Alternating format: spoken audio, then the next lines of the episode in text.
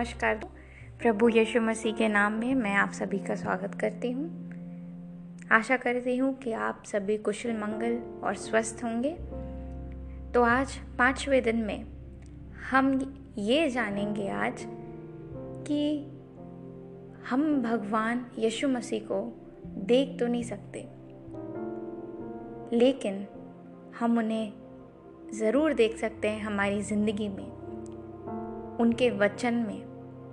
Bible में। तो चलिए देखते हैं बाइबल क्या कहती है। दो कुरंथियों पाँच सात में ये लिखा है, क्योंकि हम विश्वास के सहारे जीते हैं, बस आँखों देखी के सहारे नहीं। हम जानते हैं कि भगवान हैं, क्योंकि हम उन पे विश्वास रखते हैं। भले हम, हमने उन्हें देखा नहीं है लेकिन उनके वचन में हमें उन, हमें, हमने उन्हें देखा है। हमारी ज़िंदगियों में हमने उन्हें देखा है। तो हम उनको पूछते हैं, उन पे विश्वास रखते हैं कि प्रभु मसीह हमारे साथ हैं। हम सिर्फ़ दिखी, आँखों से दिखी हुई बातों को देख के नहीं चलते, हम विश्वास से चलते हैं। हम भले प्रभु को देख नहीं सकते।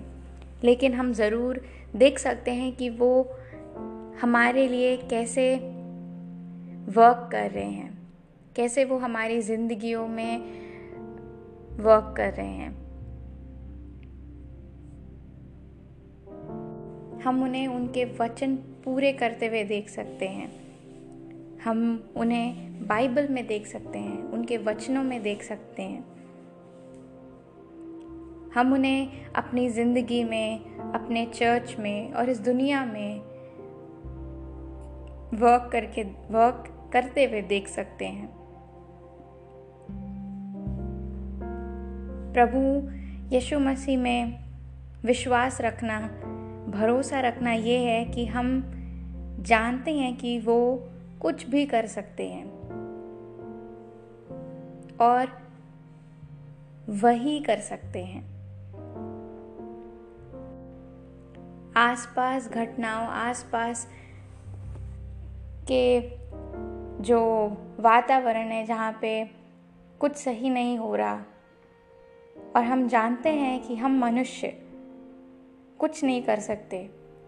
उस समय पे हमें यीशु मसीह पे विश्वास है, आशा है कि वो सारे चीज़ें देख रहे हैं और वो ठीक करेंगे और वो हमारे साथ हैं। चलिए हम छोटी सी प्रार्थना करते हैं। प्रभु यीशु मसीह, हम आपको धन्यवाद देते हैं और हम और हम जानते हैं कि पिता परमेश्वर आप हमारे साथ हैं, आप सच्चे हैं और आप ही एक भगवान हैं, एक प्रभु हैं।